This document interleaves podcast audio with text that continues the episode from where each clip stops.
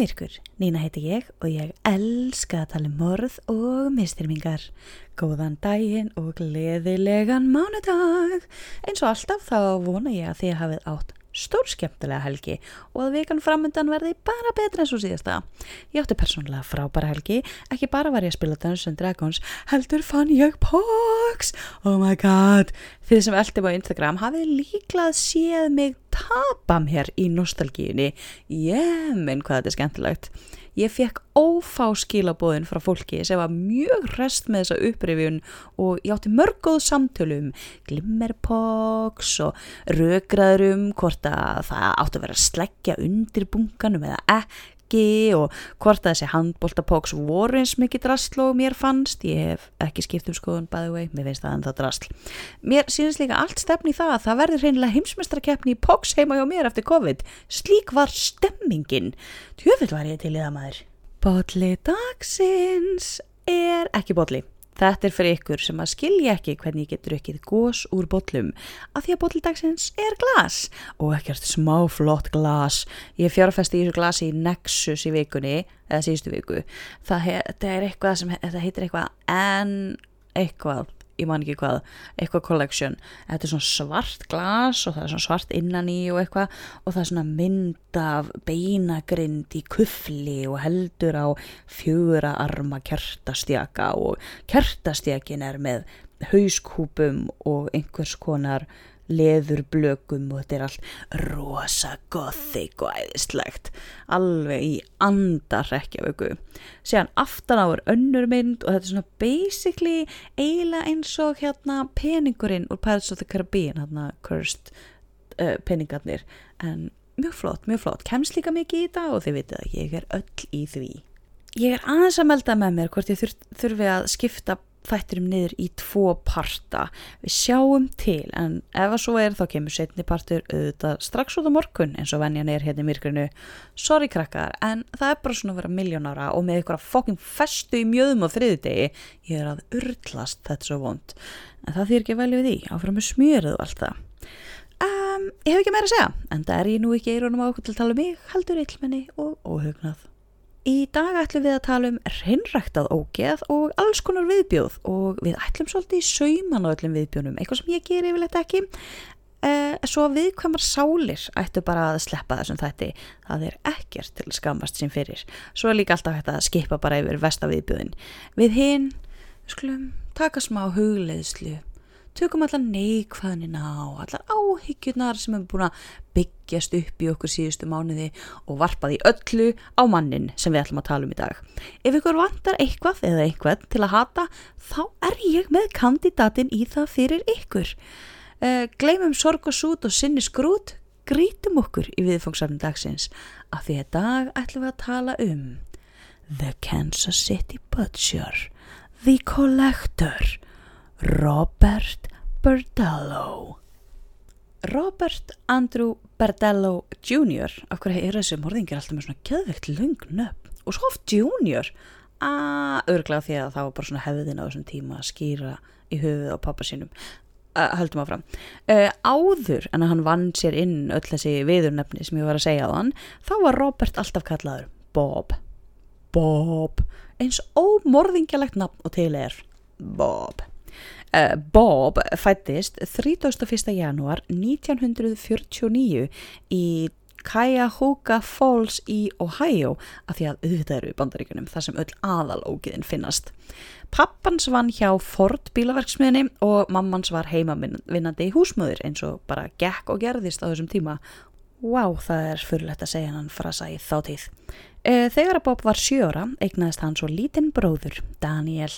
Pappans Bob var mjög trúaður katholiki og fjölskyldan sótti öll messur reglulega. Það var talað um að pappans hefði verið ofbeldisfullur kakvart fjölskyldunni sinni en ég gat hverki fundin eina staðfestingu á því. Það er spurning hvort að þetta hafi verið svona ekta 1949 uppbeldi, þið viti það eru, það eru flingingar og svona. Það er klárt mál að pappin gerði mjög mikið upp á milli Bob og Daniels sem var hann að sjöra mingan hann. Bob var nefnilega ekki alveg að passa inn í ímyndina sem pappans hafði fyrir stráka. Bob var smámæltur og hann var með ofháan blóðþristing og þurfti að geta bara lifið því daglega frá því að hann bara krakki. Fimm ára gamall var hann líka að byrja að ganga með þykk og stór gleruga því að hann var rosalega nærsýn þannig að hann var bara svona æði viti, hann stemdi í stereotypun af nörda Bob var mjög klárstrákur og rosalega gáfaður en mjög innrætt og leik sér sjaldan við aðra krakka og átti fáa ef einhverja vini. Það geti mögulega hafa stafað að því að hún var stríkt mikið í skóla. Þetta fer að vera gömult hugga í þessum þetti.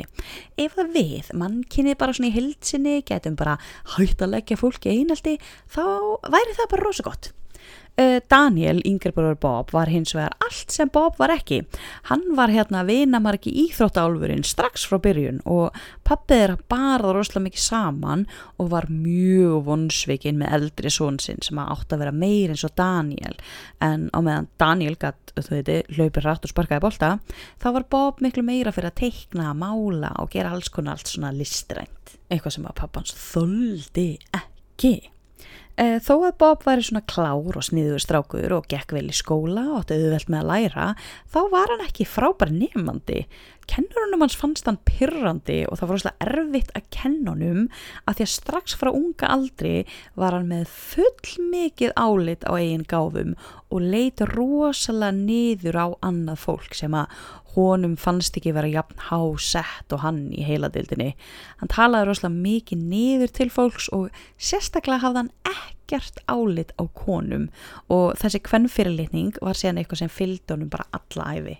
Eh, meira er nú bara eiginlega ekkert að segja um Æskun ás Bob nei, það er ekkert talað að mann hafi pissa undir eða lendi í höfu áverkum eða neitt, það er bara, við veitum eiginlega ekkert neitt meir fyrir en árið 1965 sem að varða reyndar gríðlega mikilvægt ár fyrir Bob. Hann var 16 ára þá mjög viðkvæmur aldur. Og pappan steyr úr hjarta áfalli bara 39 ára gamal og það er mjög ungt. Pappans átti mjög flókið samband við Bob og dauði pappans tók mikið á hann. Mammans kynntist séðan öðru manni stuttur setna og bara giftist hún meila strax og Bob var alls ekki sáttu við það, þú veist, hata nýja stjúpappa sinn, neita að hlusta nokkur sem að sagði og hegðun hans breyttist mjög mikið og hann fór ennþá meira inn í sig og vera innrætt og vera bara mikið einn ég meina þetta er samt eitthvað svona fullkomlega skiljanlegt. Þó að sko, þó við tökum pappakrísuna úr jöfnunni þá er það að missa pappa sinn örgulega hræðilega skelvilega erfitt. Og svo kemur bara einhver ókunnu maður lífið þitt og ætlar að koma í staðin fyrir pappaðinn þú veist það er ekkert skrítið að krakkar og sérstaklega úlingar taki það ekkert í sátt Þetta sama ár þá fór Bob líka í bíó og sá myndina The Collector og þessi mynd hafði mjög djúbstað áhrif á hann. Ekki eitthvað sem hann fattaði beint strax en þegar við horfum tilbaka þá sjáum við þessi mynd hefur haft fáránlega mikil áhrif á hann. Skemmtilegt hvað bíómyndir geta haft svo mikil áhrif á raðmóringja. Við veitum örgulega öllum Jeffrey Dahmer og dálati hans á The Exorcist 3 mynd sem að ég hef persónulega aldrei séð að því ég er varalega skemmt eftir að sé nummer 1 einmitt þegar ég var 16 ára. En The Collector sem að Bob sá er bara eitthvað allt annað af því að hann er alls ekki eini morðingin sem að hefur fengið innblástur af þessari mynd. Myndin er byggð á bók eftir John Fowles sem ber sama titil. Myndin og bókin eru um Freddy Eddie, nei Freddy, einmanna ungan mann sem kann ekkert á mannlega samskipti. Hann sapnar fyririldum og á gríðarlega stort sapnaðum. Hann fær síðan unga konu að nafni Miranda á heilan, einfallega með því að taka sama strætu og hún og enda síðan á því að ræna henni. Þegar hún vaknar í kjallarann manns viðkennir hann fyrir henni að hann elsk hana og gerur við hana samningum að hann ætla að sleppa henni eftir einn mánuð. Hann lofar að hann ætlar ekki að gera henni neitt megin og vill bara að þau kynnist aðeins. Hann sjálfur er svo sannferður um að eftir mánuðin þá verður með randaorðin ástfangin af honum líka. Þetta plan fyrir auðvitað allt út og þú verður enda með því að mér randa deyr og Freddi fyrir að stalka einhverja nýja píu. Þess að basic thriller nútið dags en þótti brautriðandi á sínum tíma og fekk fullt af velunum. Hef ekki séð hana, hafði ekki tíma til að horfa á hana og líka vildi það ekki, ég hef ekki áhuga svona myndum en þetta er vist bara fínasta mynd ef þið viljið fara að horfa á hana En þessa mynd sér Bob sem sagt og verður fyrir miklum áhrifum. Sér örgla sjálfan sér svolítið í aðal karakternum þó að Bob hafa þessum tíma orðið fullljúst að hann verður samkynniður. Ströggl á þessum tíma, komandur trúaður í fjölskyldu, Bob var ekki alveg að fíla þetta allt saman. Uh, Bob fer eftir þetta að sapna alls konar hlutum, ekki fyririldum eða fólki, ekki ennþá, spóluðalört, en alls konar fyririldum, peningum, hlutum frá útlöndum, en hann var mjög upplugur í pennavinum á þessum tíma og þessi pennavinum var alltaf sendur um alls konar drasl sem var agalega framandi þarna í Ohio. Hann fer að sapna alls konar drasli og reyndar setna er hann síðan að breyta þessu söpna áráttu í viðskiptatækifæri kemur þá rosalegt áfall. Uh, Bob var að vinna með skóla, hann vann í eldúsi á einhverju veitingastæði sem einhver svona eldús, aðstóðarstrákur, einhver. Uh, kokkurinn á þessum stað nöðgaði Bob og Bob þorði ekki að segja hennu frá því. Sko fólk í dag á nógu erfitt með að koma fram eftir nöðgun hvað þá er 1965 og hvað var þá ef það var nöðgun frá sama kyni? Þú veist þessu fylgdi bara svo breglaðslega mikil skömm og vannverðing og það var bara aldrei að vita að fólk myndi snúast gegn þér fornalampinu þú veist það nógu mikið um það í dag. Ímyndið ykkur fyrir 45 árum Já, þannig að 1965, ekki besta ári fyrir Bob, sér þarna mynd sem að ræri heilanum ánum, uh, missi pappa sinn, er nöðgað, ekki gott ár. Þegar að Bob útskrifast svo grunnskóla, 18 ára, tveimur árum setna, eða 1967, þá fer hann ekki í herin eins og raðmóringjar á þessum tíma vildu yfirleitt gera líklega sá hann of illa eða eitthvað að því að Vietnamstríði var bara ennþá í full swing. En Bob hefur engan tíma til þess að fara til útlanda að drepa fólk. Hann er of upptekið með að byggja upp personleika til þess að verða einn ógeðfeldasti morðingi í bandaríkina bara heima að sér. Hann þurfti engin stríðsátök til að verða eins og hann var. Í staðan fyrir herin þá skellir Bob sér í listaskóla. Já hann vildi verða listamaður. Og til þess þá flutti hann úr smábænum sínum Kayanoga Falls og til stórburgarinnar Kansas City í Missouri. Þannig að hann er ekki bara að skipta um borg eða bæ, hann er líka að skipta um fylki. Og ok, Sayanoga Falls er kannski ekki smábær á okkar mæli hverða með einhverja góða 49.652 íbúa í dag en Kansas City minnast í halva miljón þannig að það hafi verið pínu viðbriði líklegast fyrir litla smábæðastrákin að mæta í Stórborgina. Bob hefur skólagöngu sína við Kansas City Art Institute. Þar þróaðist aldelis og breyttist hann. Hann eh, honum gekk vel í skólanum en fór aðeins að dabla við að selja fíknefni í litlu magni og byrjaði líka að drekka mjög óhóflega. Hann fór líka að pynta dýr Uh, hann draf bæði hund og hænu með því að spröyta í þau, þau einhverjum livjakoktelum og var mjög áhuga samur um það ferli. Hann sögð líka önd lifandi sem er öllu verra. Í tvö ár þá var Bob í skólanum, náði eignast einhverja vini, hann lendi í fangelsi heila fimm daga á einum tímapunkti fyrir að selja dóp samkvæmt Wikipedia en ég heyrði aldrei á það minnst neins þar annars þar svo ég veit ekki hvort að þetta sé Wikipedia satt eða bara engin annan ennur að tala um það í bókunum sem ég las. Hann varði líka aðeins opnari, hann naut þess að lenda í rökraðum við fólk sem að hann áleit náttúrulega væri á sama vitsmunastí og hann sjálfur og hann var svo fullur af sjálfum sér og hann fannst hann bara vera mestur og bestur. Hann var líklega með eitthvað snart af OCD eða Obsessive Compulsion Disorder. Hann var algjör snirtipinni og alltaf með allt í rauðu reglu. Þá er ég ekki að tala um að hafa reynd í kringum sig. Ég er að tala um að taka liti upp úr pennaverskinu í réttir rauðdæmi. Þar auki var hann brjálaðislega stundvís og var mjög stoltur af því að hann mætti aldrei of seint neinstæðar. Ég vildi óska þess að ég væri þessir típa. En eftir tvö ári skólanum var hann rekin. Uh, sumir segja fyrir að hafa notað dauðan hund á listasýningu, aðrir fyrir að hafa notað dauða önd á listasýningu. Það kom allavega einhvers konar dýraræ á einhvers konar listasýningu við sögu og hann var rekin á skólanum. Uh, Bob byrjaði þarna eins og ég segja á hann uh, þegar hann var úlingur að vinna sem svona kokkur og svona on the side og held því alltaf áfram og var veist bara rosalega góður í því hlutverki. Hann var líka allatíð agalega duglegur að sapna peningum og rúmlega tvítur eftir að hafa reikinn skólanum þá náðan að kaupa sér bara heljarnar hús hann var mjög vel liðin af nágrunum sínum, meira segja eftir að hann kom út úr skápnum stuttu setna svona í milli 20 og 25 ára. Og mér finnst það nú bara, hann lítur að hafa verið mjög þælur með það. Uh, en hann var þess að þælur umgengni vinalegur, hafði ekkert of mikil samskipti við nákarna sína. Drauma granni ef ég á að vera hreinskilinn Á tímabili var hann sjálfbúðaliði, að héttir eiginlega svona félagsmiðstöðu kallað After School Program og þar kendan ungum mönnum sem hafði vilist eitthvað á beinubrautinni, uh, kendan þeim að tjá sig gegnum listir. Þú veist, ándjóks fyrir utan þetta með dýrin og kvennahatrið, þá virðist hann bara vera gett fýtt náungi.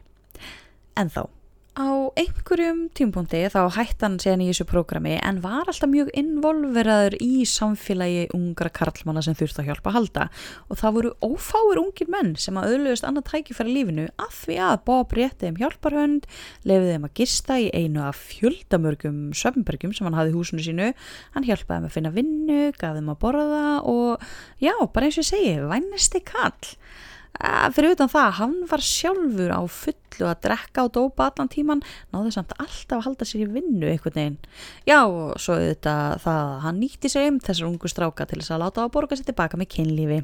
E, fyrir utan slík smáatrið eins og að vera ræðileg manneskja undir þessu hjálpsama yfirborði þá var bara fítgur sko, fítgur auglúslega kalt það henni Bob stopnaði síðan verslun í flóamarka í borginni og hann, já, hann er ennþá alltaf í Kansas City bæða mér skilst að þetta hafi verið einhvers konar kólaports ástand nema það að sölumennir voru allir svona staðbundnir þeir voru alltaf, alltaf sömugæjarnir á samstæðanum hann kallaði búðina sína Bob's Bazaar Bizarre sem að mér finnst að þetta vera Bob's Bizarre Bazaar en gott nafnsamt myndi líklegast uh, útleggjast sem uh, óborganlegi básinnans buppa ef við snörum þessu yfir á íslensku.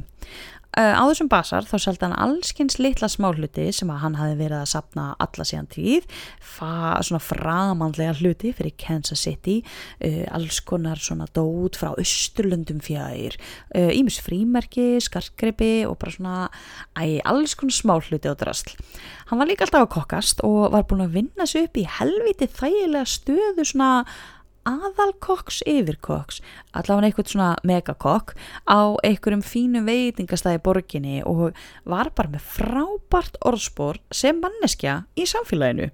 Hann var í stéttarfélagi kokka í borginni, hann var involveraður í að stopna einhver samtök sem að hjálpuð ungum kokkum að koma undir sér fótunum, það er rosa svona þema hjá hann um að vera í því. Hann var bara mikil smetin í samfélaginu, þannig að auðvitað fyrir hann og skemmir það allt með því að gerast brútalmorðingi.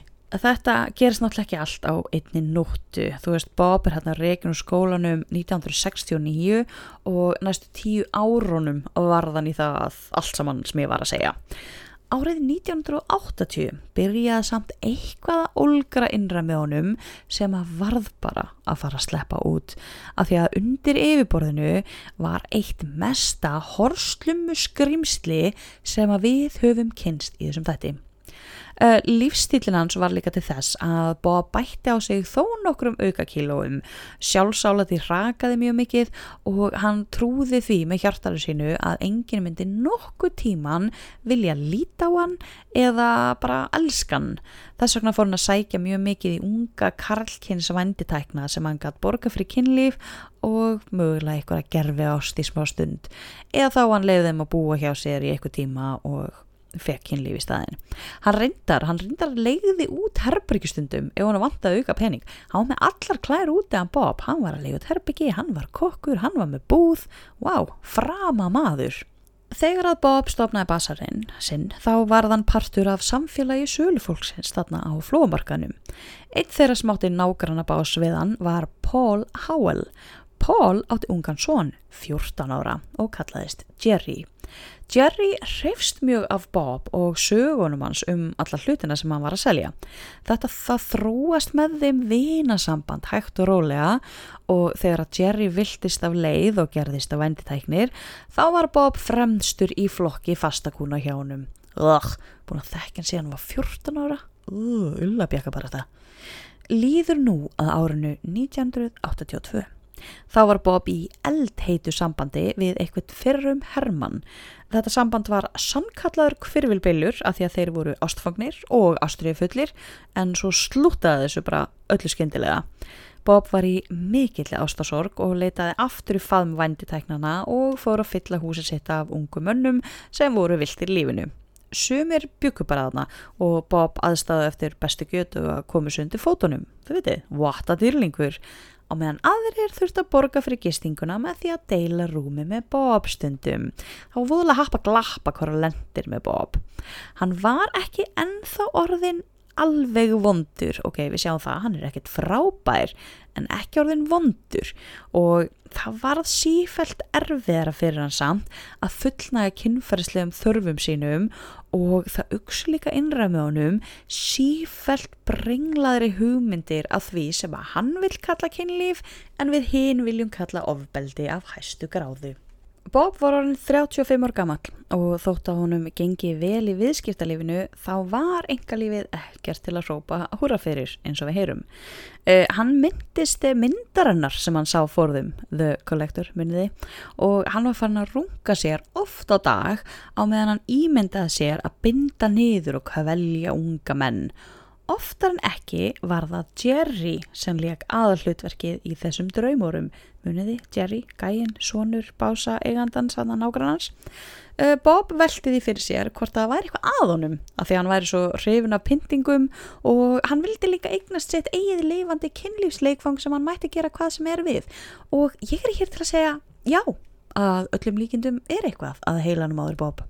Bob hafði aðstóð Jerry nokkru sinnum með peningalán sem að Jerry gat endalaust fundið afsakanir til að borgi ekki. Þetta fór agalagi töguðan á Bob sem að vildi fá peningi sinn tilbaka. Ég veit ekki hversu mikil þessi upphæð var eða hvort það var það sem ítti Bob gjörsamlega fram á brúninni en ég veit að 4. júli 1984 voru Bob og Jerry bara að halda síns einsparti heima hjá Bob drekkandi bjór og reykjandi jónur ásamt því að spröyta sig með alls konar eiturlifum eins og kókaini viðurkenni fáfræði mín að þarna. Hafði ekki hugmyndum að maður spröytaði kókain í sig. Ég held að maður sniffaði það, þið veitir svona eins og horslumu í fimmstega frosti í janúar. En ég er rosalega lélega í eiturlifjafræði Þarna var Jerry orðin 19 ára muniði þeir kynntist þegar hann var 14 og þeir Bob hafði ekki deilt rúmi í marga mánuði. Þó að Bob hafði nokkru snum reyndað samfara Jerry um að sofa hjá sér aftur þá neytaði Jerry bara alltaf Það fór rosalega tögutan á Bob sem að fannst að Jerry skulda honum ekki bara fyrir peningin, heldur líka allt sem að Bob fannst hann hafa gert fyrir Jerry gegnum árin. Þeir veitir lift honum að gista, dælti hann áfengi og eiturlifjum og basically bara verið helviti glataða gaur. Eh, þetta kvöldu reynir Bob síðan aftur við Jerry sem að vill ekki sjá það að sofa hjá honum. Þannig að Bob ákveði bara að gefa Jerry nógu mikið dóp til þess að Jerry gæti ekki stoppaðan í að stundins mikið af endaþarsmögum og hann listi. Þetta heitir nögun Bob, ekki verið þessi típa. En Bob síndi nú sitt sannaðili sem rótnandi reðurostur og hikaði ekki við að spröyta Jerry með svepplifjum og sko nógu mikið til þess að Jerry misti meðvitund bara innan nokkura mínútna þannig að það hefur verið helviti mikið magn. Uh, Bob dróðan upp í Sörnbergi sitt, uh, klætti Jerry úr öllum fötunum og battan niður. Síðan nöðgaði Bob Jerry ítrykkað í enda þar þánga til að hann var orðin alveg tómur og gat bara ekki meira en uh, það sem hafi byrjað sem leið til að létta á þörfinni breyttist eiginlega í æsing yfir því að hafa fanga og hafa fulla stjórn á mannesku og geta gert hvað sem er við þessa mannesku þú veist, það var ekki nóg að nöðgunum heldur, já, ég ætla að minna ykkur á því geta alltaf skipað krakkar heldur var greipið í græmmeti skúfuna í skapnum og Bob mistimti Jerry með bæði agurku og gullrót þánga til að það var farið að blæða mjög mikið úr Jerry. Á meðan á öllu þessu stóð þá tók Bob margar margar polaroid myndir af Jerry til að eiga umminningar um þetta. Eftir því sem leiða nóttina þá gaf Bob uh, Jerry meiri liv og meira dóp en Jerry var samt svona hálf meðundalauðist og hann vissi hvað var að gerast en gæt ekkert gert til að berjast á móti eða vara sig á nokkun hátt. Því lík fokking martruð. E, daginn eftir þá fór Bob svo bara í búðina sína og opnaði og hagaði sig bara alveg svo venjulega og það var ekkert sem gati kynna að hann væri með ungan blæðandi mann bundin við rúmi sitt heima á sér. Bob var samt algjörlega búinn á því eftir nóttina og ennþá undir einhverjum áhrifum af öllu þessu dópi sem hann hafi verið að innbyrða kvöldi áður en eh, hann restist von bráðar og þegar hann fannst að hann var orðin tilbúin í næstu lótu þá lokaði hann búðinni snemma og fór heim. Ríkalega spenntur yfir tilugsunni um að geta gert hvað sem er við Jerry eins ofta hann vildi án þess að nokkur myndi stoppa hann Þegar þessi rótnandi reður og sturu kemur síðan heim aftur gaf hann Jerry meiri sveplif áður en að hann nöðgónum ítrykkað aftur og aftur og aftur. Bob skráði allt mjög samviskusamlega niður í stílabók sem hann hafði, hvað þeir hafði gert, í hvað stellingu, hver, hvor hafði verið og klukkan hvað nákvæmlega það gerðist mjög nostur samur á allar skýslatökur og þess vegna veitum við nákvæmlega hvað gerðist fyrir fórnunum hans. Skyndilega þá náðan sér í stóra þunga járnstöng og fór að lumbra á Jerry án nokkurar ástöðu annar en það að Bob er viðbjöður og þarna fekk hann aldeilis útrás fyrir allt sem að honum hafiði fundist verið gert á sinn hlut bara alla sína æfi, bara all höfninin sem hann hafði upplifað, stríðnin allir ungu strákarnir sem að Bob fannst að hefðu nýtt sér góðvildans á þess að hafa borgað hann að næla mikið tilbaka. Allt þetta greiði Jerry fekk aldeilis að kenna á því. Um tíu um kvöldið 5. júli þá dó Jerry síðan við það að kapna á eigin ælu. Bob fór hreinlega í sjokk yfir þessum hann hafði ekkert planað þetta eða búist við því að myndi gerast. Uh, hann reyndi að hnóða Jerry en það tókst ekki og Jerry var allur 19 ára gamal við vitum ekki nákvæmlega dánar orsök Jerry hvort það hafi verið allt ofbeldið sem hann hafði orðið fyrir sem orsaka þetta eða hvort hann hafi bara overdósað á öllum þessum efnum sem hann búið að spröyta í hann. En Jerry var dáinn og Bob var orðin morðingi Svona til vísbendinga um það sem koma skal, þá var Jerry einnaðum hefnari sem var lendið í klónum á Bob. Ofbeldi varði ekki nema, rosalega stóra gæsalappir hann, eh, nema í sólaring. Eins og allir morðingjar þá horfðust Bob nú í augun við þá staðrind að hann hafði lík og þurfti að losa sig við það. Örgulega mesta visni við að drepa eitthvað. Svo að mér finnst að fólk eigi bara að sleppa því. Vertu bara latur og fara til sálfræðings þá þarf það aldrei að visnast eins og Bob þurfti að fara að gera núna. Bob dró líki af Jerry neyri kjallara þar sem að hann gerði það sem að abla honum setna meir viðunöfninu The Kansas City Butcher. Bob hengdi Jerry upp á kvolf úr loftinu, skar síðan á alla slagaðar í hálsi og höndum þannig að allt blóðið, eða þið veitir megin hlutin af því, rann úr líkinu og ofan í pott sem að Bob hafi sett undir. Já, við erum að tala um bara pott, svona pott eins og setur á hellu eða þú ætlar að búti kjötsúpu, svoleiðis pott. Bob var mjög spenntur yfir þessu prógrami og tók fullt af myndum á meðan þetta átt sér stað og gæt hreinlega ekki staðist að runga sér yfir þessu blóðbaði. Eftir að blóði var að mestu leiti runnið úr líkinu úr Jerry þá notaði Bob keðjusög og kokkanhífana sína til að búta líkinu yfir í meðferðlegri búta. Hverjum bút pakkaði hann svo fyrir sig í pappa og síðan plast og sett sér í ruslapoka á samt líka öll öðru sem geti flokkast sem sönnugögn. E, síðan fór hann með pókana út, e, staplaði þeim snirtilega við hliðin á ruslatunni sinni og horfið síðan bara á þegar að ruslakallinni mættu og losaði hann við öll merki um það sem hann hafi gert. Nema myndirnar og glósu bókina góðu. Hann skrifaði niður allt sem hann myndi að hefði gerst hennar sólaring og í nákvæmum smátriðum og limdi myndirna síðan inn í uh, eh, sankallar frumkvöld í skrappbúk businessnum. Bob var fyrst mjög hrættur um það að löggan kemst að hvað hann hefði gert, að einhver myndi finna líkið eða að einhver forviti nágranni myndi kannski heyra í keðjusögunni og eitthvað svona en um, það gerist ekki neitt það bara ekkert gerðist hann átti líka smá erfileiku með þetta fyrstum sinn, hann skammaðist sín rosalega og, mikið og vissi að þetta væri, þú veist, það ónáttúrulega sem tilværi, en hann saknaði samt að gera þetta. En að því hann ótaðist svo mikið að myndi nást þá ákvaðan hann ætlaði ekki að drepa aftur og lifa bara minningunni morðið á Jerry og skoða bara myndina reglulega. Í marga mánu reyndan að hugsa ekki eins og um að gera þetta aftur af því að hann vildi ekki fara í fangelsi myndirnar og bókina góðu grófan síðan eða faldi í svona hólu í gólfinas alltaf er hóla í gólfinu. Hvað er málið með það? Smá sem hann áttaði Bob síðan seg á því að það var öllum drullu sama um ungan samkynniðan mann sem var þekktur fyrir að selja sig. Og þá fekk hann hugmynd eh, sem að margir aðrir morðingjar fá og það er að eh, gera þetta aftur þörfin fyrir það að fara að endur taka leikinn ógs með bara hverjum deginum og hann var farin að skoða myndirnar nokkru sinnum á dag og runga sér yfir uh, minningunum um uh, gerð myndana.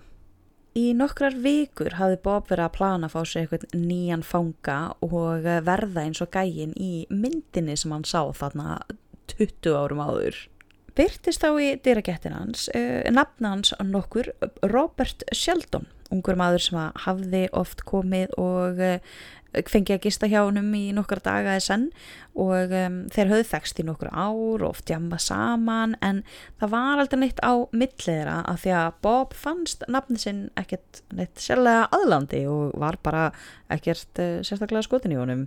Og þannig að hann, ætlum að kalla hann bara Sheldon af því að við viljum ekki að hann heiti samanapni og uh, morðingin sinn uh, spólurlust uh, já, Sheldon sæs að það var farin að vennja sig á það að mæta fullur heim til Bobs og uh, Bob var að verða eitthvað frekar þreytur á því. En Sheldon greitt alltaf leigu bara, hann var ekkert að, að sofa hjá honum. En Sheldon dúkar þarna upp og þeir ákveða nú að skella sér aðeins og tvekja manna jam og þeir eru þarna að drekka og dópa bara vennlagt þriðutaskuld eða eitthvað. Og uh, í smá stund þá hugsaði Bob hvort að hann ætti að um, halda áfram með plani sitt og hann var búin að spröyta Sheldon okkur sinnum og Sheldon var að verða svolítið out of it og Bob var svona að melda með sér hvort hann ætti að bara grýta í eitt fanga þarna en að lókum þá hætti hann bara við var bara eitthvað, nei veistu, æna nýki þannig að hann fór bara að sofa. Þegar að Bob vaknaði daginn eftir þá fann hann Sheldon á baðherbergitskólinu og Sheldon var rosalega veikur, hann var ælandi, hann var talum, hann var alltaf stífur og ómögulegur og Bob bara var pínu áhyggjufullur og fór með hann til læknis til þess að vera vissum að vera lægi með hann. Uh, við erum að tala um mannin sem að nokkrum klukktum áður hafði Bob verið að spá í hvort hann ætti að pinta til döða. Mjög spes heila starfsmík ángið þarna. Uh, hann Sheldon fekk einhver síklarlif og bara sagt að fara heim og bara slaka á. Þetta kvöld fóru aftur á djama og þá ákvað Bob bara, ah fuck it, ég dref hann. Þannig að Bob ákveður að eiga Sheldon í einhver tíma og fyrir að gefa honum einhver róandi lif. Eftir að Sheldon sé hann sopnar þá rýfur Bob af honum fötinn og bindur fætunar á hann saman áður hann bara hann upp í herbergi sitt sem var á þriðjuhæð. Býtu, sorry en hvaða luxus hús á þessi gaur eiginlega?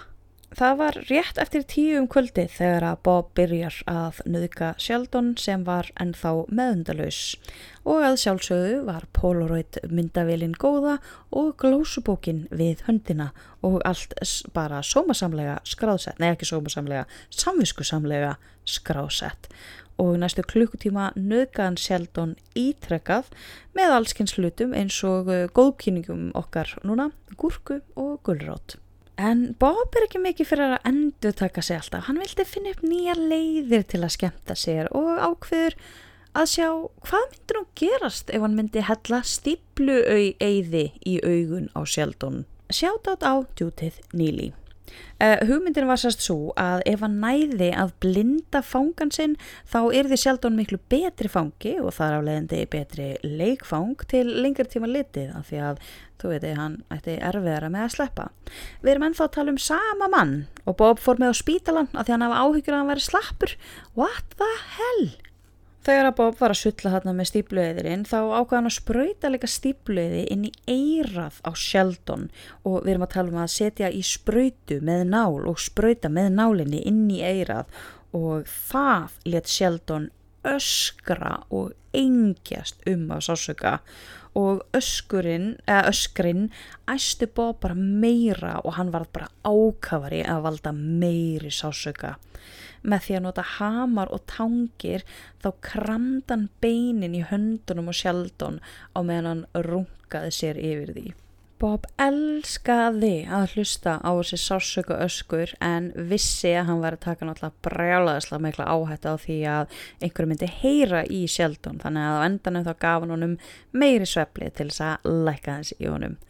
Í fjóra daga lág Sheldon bundin í rúmunu og var ítrykkað nöðgað og mistinn með allskynns hlutum sem voru notaðar til að setja í endaþörmin á hannum auk þessum mann var lamin með jórnpreikinu góða og spröytar með alls konar dópi og líka ímiskonar efnum sem að Bob var bara að finna svona liggjandi hér og þar. Það var alltaf bundið fyrir munnin ánum og það var, hann gerðaði þannig að hann tróð tusku upp í hann og batt síðan píanóvír utanum. Örsjaldan tók hann það allt saman úr munninum ánum og þá var auðvitað grátt bað sjaldun um að hann myndi sleppa sér eða hætta og eitthvað. En Bob var bara drullu sama. Ef hann ignoraði ekki þá fór hann bara að stríðunum og tóntan og held sér hann bara áfram að eðilegja líkamanns hægt og rólega. Á einu tímpunkti þá fannst Bob til dæmis tilvalið að brennumerkja sjaldun með glóandi heitu herðajáttni svona herðatrjúr vír. Og hann let vírin stafa hot og þristiði síðan í aukslina á sjaldun en hann var nú ekki orðin hugmyndalus hann pröfaði líka að uh, spröyta svona sílikoni sem er nota til þess að svona um, þjætta glukka hann spröytaði svoleiðis inn í eirun á honum. Af því að hann vildi að Sheldon myndi ekki heyra neitt og alltaf myndi ekki heyra þegar hann kemur í herbyggið og allar pyntingarna kemur hann svo óvart og oh, þetta er ógeð. Hann var líka sífælt trefnar af nálum og að spröyta Sheldon með öllum sem efnum en fór líka að prófa það sem að hann kallaði öðruvísi nálastungur. Um, já, þessar öðruvísi nálastungur voru semst að stinga Sheldon, muniði, hann var bundi niður og gatt ekkert gert. Að stinga Sheldon á alls konar kvalarfulla staði eins og inn í eistun og undir neklutnar. Hvahaha! ég veit ekki af hverju, þetta finnst mér bara alveg oh, ekstra viðbjóður. Undir negluna serísli ok, þetta er allt náttúrulega ekstra viðbjóður en uh. þetta gerðan til þess að sjá hver viðbröðun hjá Sheldon yrði þrátt fyrir all deyfi efnin sem maðurinn var náttúrulega á. Eftir því sem að Bob var sífælt frumleðri við fantabröðu sín þá jógst kynferðslega ánægjan alltaf meira. Og ok BDSM er eitt, flengingar hér, nippluklemmur þar, allt í góðu ef allir eru sáttir. Þarna krakkar ekki svona dirfast að reyna að bera þetta saman, við erum sko, við erum sko komin langt fram úr BDSM, við erum ekki eins og í sama, sama flokki. Sumstaðar vildi nefnilega fólk vera að bera þetta saman eins og epplu og appelsínur en við erum að tala um nei, nei, þetta er svo ekkert líkt, þetta er eins og að bera saman ég, bara ananas og bilaða viftu, þetta, þetta er ekkert sameigilegt. Það sem Bob elskaði mest af þessu öll saman var að vera við stjórnvölinn og að hafa fórnalambið gjörsamlega háð sér. Það var bara toppurinn fyrir Bob á meðan á þessu stóð þá tók hann mörg hundruð polaroidmyndir og glósutin hans auðvitað sífælt betri og með fleiri smáatrið meðal annars, þú veist, hvaða dópan leta hann fá, hversu mikið var af því og eitthvað svona. Og hann komst að því að hann var að reyna svona, hann vildi láta áhrifin af livjónum svona næstu því hverfa þannig að fórnalambi myndi vita hvað var að gerast við hann. Og eins og ég sagði á þann, það er það út af þessum glósum sem við vitum nákvæmlega hvað gerðist og hvenar það gerðist við fórnalömpin og ég get sagt ykkur að þessi glósulestur er ekki fallegur. Hann reyndar hérna, hann var með alls konar svona styttingar og þú veist svona eigin leini skrift eða svona en ó, ég sko, ég fekk svona illt í naflan á köplum við að lesa sumt af þessu, kannst ekki við svona ógeðst tilfinningu sem að fær svona í naflan ef eitthvað er virkilega ræðilegt já, ég er bara búin að vera með krónist soliði síðustu daga höldum áfram að lýsa hamförunum sem að Sheldon varð fyrir en hann var líka fyrstur til þess að fá að prófa 7000 volta aðferðinans Bob. Bob sæs að klemdi startkapla við gerfurstunar á Sheldon og hlifti síðan ströymi á í nokkra sekundur. Við hvert ströym þá stipnaði líka minn alveg upp og svona kastaðist til í rúminu og þetta fannst Bob hinn mesta skemmtun. Setna uppgötaðan síðan ef hann setti nálar inn í húðina á nokkra staði þá geti hann tengt en sagt, kaplana freka við nálarnar og allir þar með meiri skada á fleiri stöðum. Þetta fannst Bob miklu betra plana því að þá duttu kaplanir heldur ekki af og, en þeir gerðu það á gerfistunum. Líka mann hendast til og það bara data af þetta er ekki, ekki stort fermetrasvæði einn kallkinn skirvarta. Um, í dagbókinja skrifaði hann líka að píanóvírin sem var ekki bara notaður til að binda tuskuna upp í munninum heldur líka til að binda sjeldun við rúmið var farin að valda miklum skada á handleggjónum ánum og þetta fannst Bob bara aldeilis frábært af því að það myndi bara minga líkunar á því að sjeldun geti losa sig og reynda að sleppa Allt þetta er til á myndum að því að Bob er þarna orðin reykalegur áhuga ljósmyndari.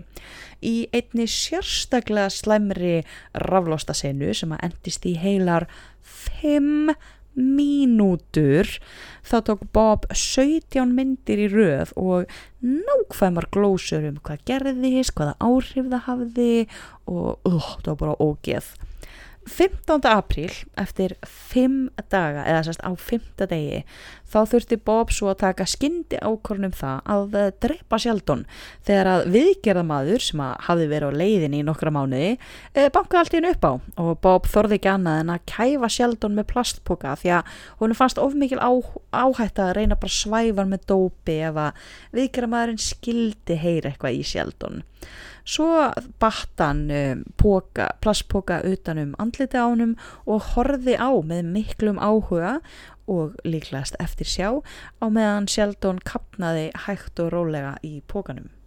Það tók bara nokkra mínútur fyrir Sheldon að deyja og þá var Bob búin að meira það í annað skiptið. Hann notaði síðan sömu aðferð og hann hafi gert til Jerry til að losa sig við líkið. Hann let líkinu blæða út eins mikið og hægt var og skarða hann í búta.